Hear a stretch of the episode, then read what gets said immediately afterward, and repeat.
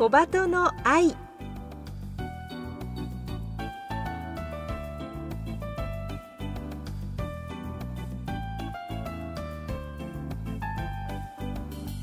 小鳩の愛ポッドキャストまたはラジオクラウドでお聞きの皆さんこんにちは。日本テレビアナウンサー杉上幸恵です。目の不自由な人が安心して街を歩ける社会を目指してこの番組では視覚障害者も晴眼者も共に役立つ情報話題をお届けしています。ラジオ日本では毎週土曜午前8時15分から KNB ラジオでは毎週日曜午前7時15分から15分番組として放送しています。このポッドキャストではゲストの方へのインタビュー部分のみ抜粋してお送りします。本放送と合わせてこちらのポッドキャストもどうぞお楽しみください。それでは小鳩の愛ポッドキャスト今週もスタートです。駅や施設などで見かける展示案内板や展示表示。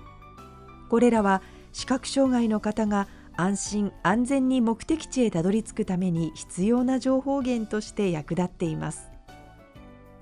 こうした展示サインのパイオニアとして知られるのが京都にある株式会社三工芸です。今週も代表取締役社長杉山義二さんをお迎えしてお話を伺います。杉山さんどうぞよろしくお願いいたします。よろしくお願いいたします。今日は東京高田馬場にある日本展示図書館のスタジオで収録をしているんですがここの3階のエレベーターホールに大きな世界地図があります。実はこれは参考芸が寄贈されたものだそうですね。そうですね。去年にあの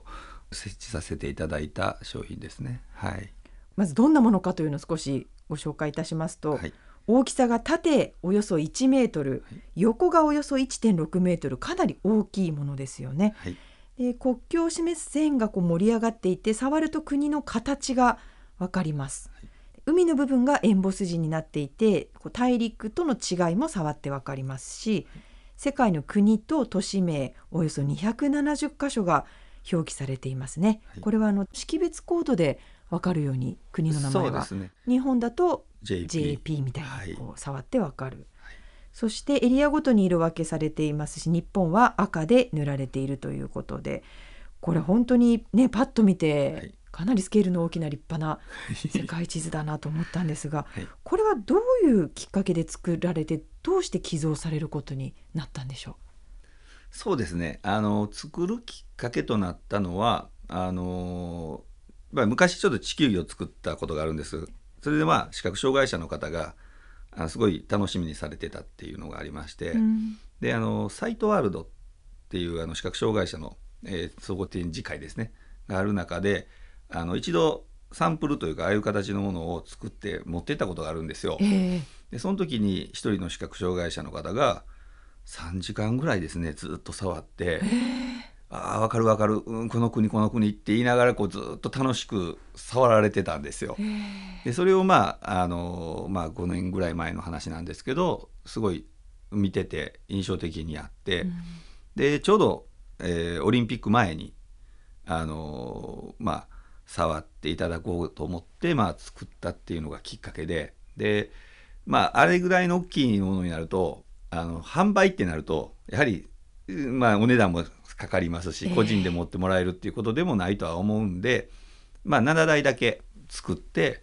日展さんと、えー、日誌連さん、まあ、あの視覚障害者の方が集まられるところですね。であとまあ京都ライトハウスであったり京都の盲学校であったり岡山の盲学校であったり寄贈させていただいて、まあ、あと静岡浜松ですね。の盲学校と、まあ、あのみんな触っていただければなとであのオリンピックになるとやっぱり、ね、いろんな国名が出てきますんで確かに、まあ、触りながらあここら辺なんだとかこういうとこなんだっていうことを分かっていて楽しんでいただければなっていう思いで設置させていただきました。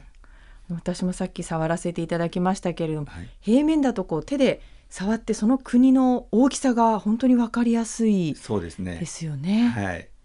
まあ、ロシアが大きかったり日本がこれ,、これぐらいの大きさであったり、まあ、若干のねやっぱり展示が入るスペースを作るためにあの大きさはちょっと変えてる部分はあるんですけども位置的にはね日本からこの辺にあったりとかいうことっていうのは分かるようにはなってると思います、ね、うん。すごくイメージがしやすいなと思って拝見していたんですけれども、ありがとうございます。かなり、ね、タイミングもはい。よく喜ばれたんじゃないですか？そうですね。あの、盲学校の方では、まあ今は盲学校って言わないんですけど、の方ではやっぱり授業で使いたいとか、うん。子供たちがもう設置したっていうか持って行った時にもうみんなが触って、ああ、楽しんで見て、触ってもらってるのを見て、ああ、よかったなと思って、うん。まあこういったものを作れて、あの、設置させていただいて、まああの、喜んでいただいたんで、でやっぱりあの僕らは視覚障害者の展示案内板を作ってるんですけど食地図って分かりにくいってよく言われるんですね。ああそうですか。はい、やっぱりこう線を平面で物事を捉えてっていうそれを立体にするってなかなか難しいと思うんですけど、うんあの世界地図なら楽しく触れるじゃないですか。そうですね確かに。はい、それでやっぱりあのそこからあの言ったら展示案内板に慣れていってほしいなっていう食地図に慣れていってほしいなっていう思いもあっていろんなところに寄贈させていただいたっていうのもあります。ああじゃあこうまずこう触って知ることのこう入り口といいますかそうですね。きっかけに。はい、なればなと思って、はい、設置させていただきました。こう実際にこういうじゃあ施設の方とか大人の方からもいい反応ってありました？そうですね。やはりあの行ったことある国を触るのがやっぱ楽しいみたいで、ああ。あこの国行ったことあるってよく言われますね。えーあこんなとこにあったんやとかうん。日本からこんだけ離れてるとか、もっと南にあったと思うとか。やはりねあのそういう風な形っていうのはやっぱりあの地図を触ってみないとわからないとは思うんで、はい。うん。ぜひリスナーの方も日本展示図書館にねお越しいただく機会があった時にはぜひ3階にいらしていただいて、はい。触っていただければとはい。思いますね。ぜひお願いします。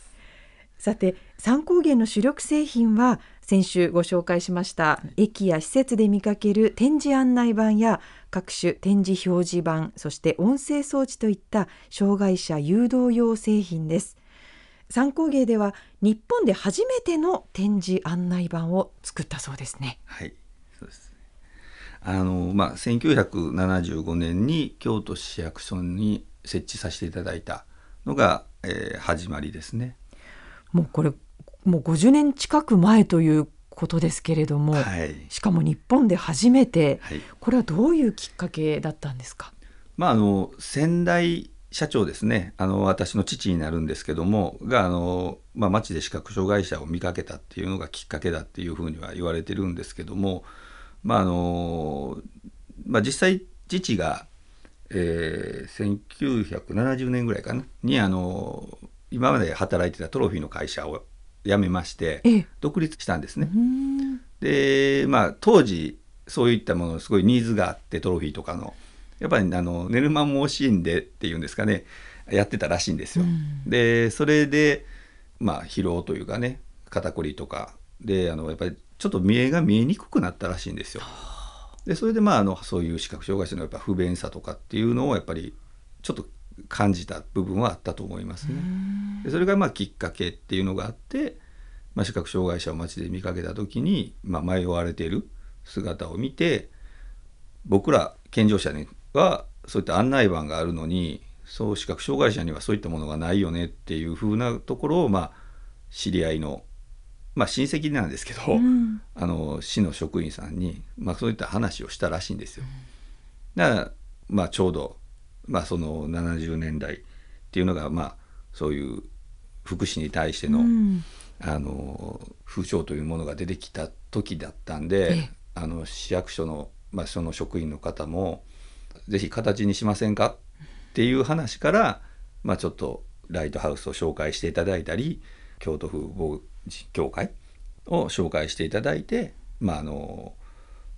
制作をしていたっていう形ですね、まあ、意見を聞き入れながら、はい、そういった中でやっぱりあの1年ぐらいかけて、うん。まあ、試作品をああでもないこうでもないというものを作って、まあ、形になったのが京都市役所に設置させていただいたものになりますね。やはり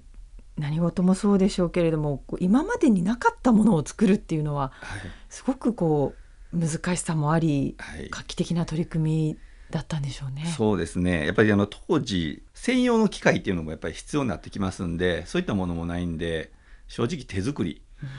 っていう形ですね、まあ、あのあるものを使ってっていう。まあああでもないこうでもないっていうのを考えながら作るのが好きな父だったんで、うん。あのやっぱりものづくりが好きな父で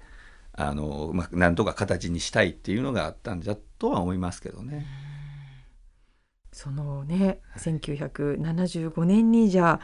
京都市役所の展示案内板、い。これをきっかけとして、はい。以降三工芸さんは展示案内板とか表示板はい、にこう一筋の会社になってはい、いらっしゃると。そうですね。それしかしてないっていう形ですね今は。でもねそそれをきっかけにねね日々の安全をはい。守ってこられているということですけれども、はいまた来週ははいその展示案内板の今についてもお話を伺っていきたいと思います。はい、杉山義次社長どうもありがとうございました。ありがとうございました。お送りしてまいりました小鳩の愛